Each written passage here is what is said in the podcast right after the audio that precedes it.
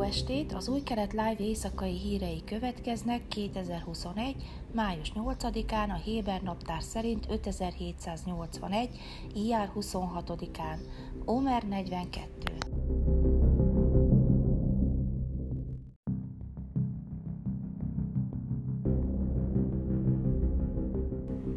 Az izraeli Nemzeti Bank közölte áprilisban 5,266 milliárd dollár devizát vásárolt az exportőrök segítésére és a sékel erősödésének mérséklésére tett erőfeszítései részeként.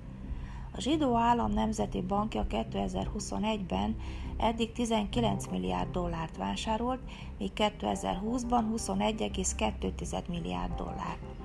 A januárban bejelentett tervek szerint Izrael 2021-ben 30 milliárd dollár devizavásárlását jelentette be, de az év első harmadában ennek az összegnek csak nem kétharmada már megvalósult, és a bank elnöke Amir Jaron professzor elismerte, hogy 2021-ben a devizavásárlás valószínűleg meghaladja a tervezett 30 milliárd dollárt.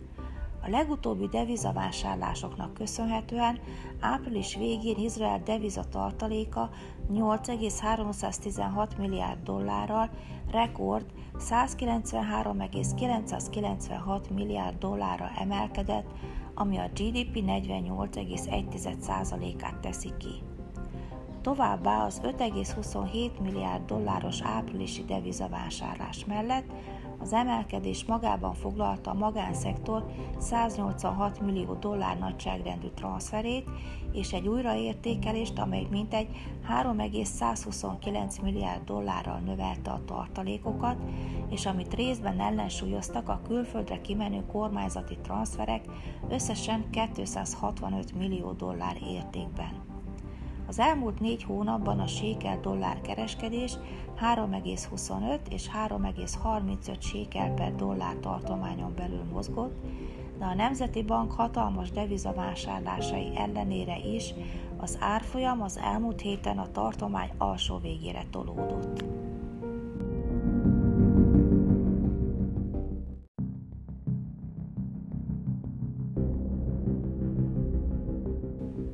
Pénteken a kormányalakítással megbízott Jesatid vezetője Jair Lapid és a Nemzeti Vallásos Jamina vezetője Naftali Bennett megbeszélés sorozatot tartott a változás blokkot alkotó pártok vezetőivel. Egy közös nyilatkozatban a felek közölték, a találkozók mindegyike jó légkörben és az előrelépés vágyával zajlott. Az első találkozót az új remény elnökével, Gideon Szárral tartották Lapid Tel Avivi otthonában. Bennett ezt követően külön találkozott a munkapárt elnökével, Merav Mihaelivel, utóbbi Tel Avivi otthonában. A megbeszélés után Bennett ismét csatlakozott Lapidhoz, és folytatták a találkozókat a kék-fehér vezetőjével Benny Gánccal, majd a Merec vezetőjével Nicán Horovicsal, és végül a Israel Beiténu elnökével Avigdor Libermannal.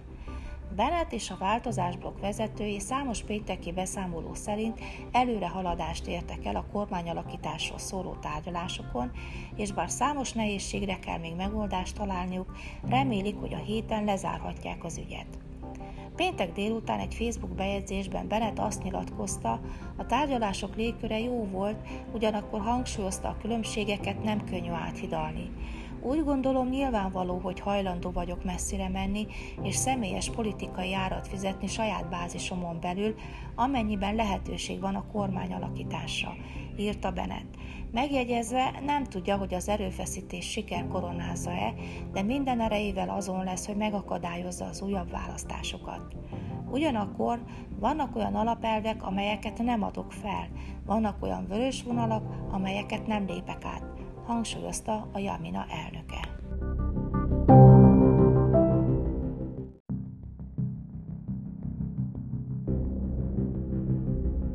Időjárás. Vasárnap a mainál jóval melegebb idő várható.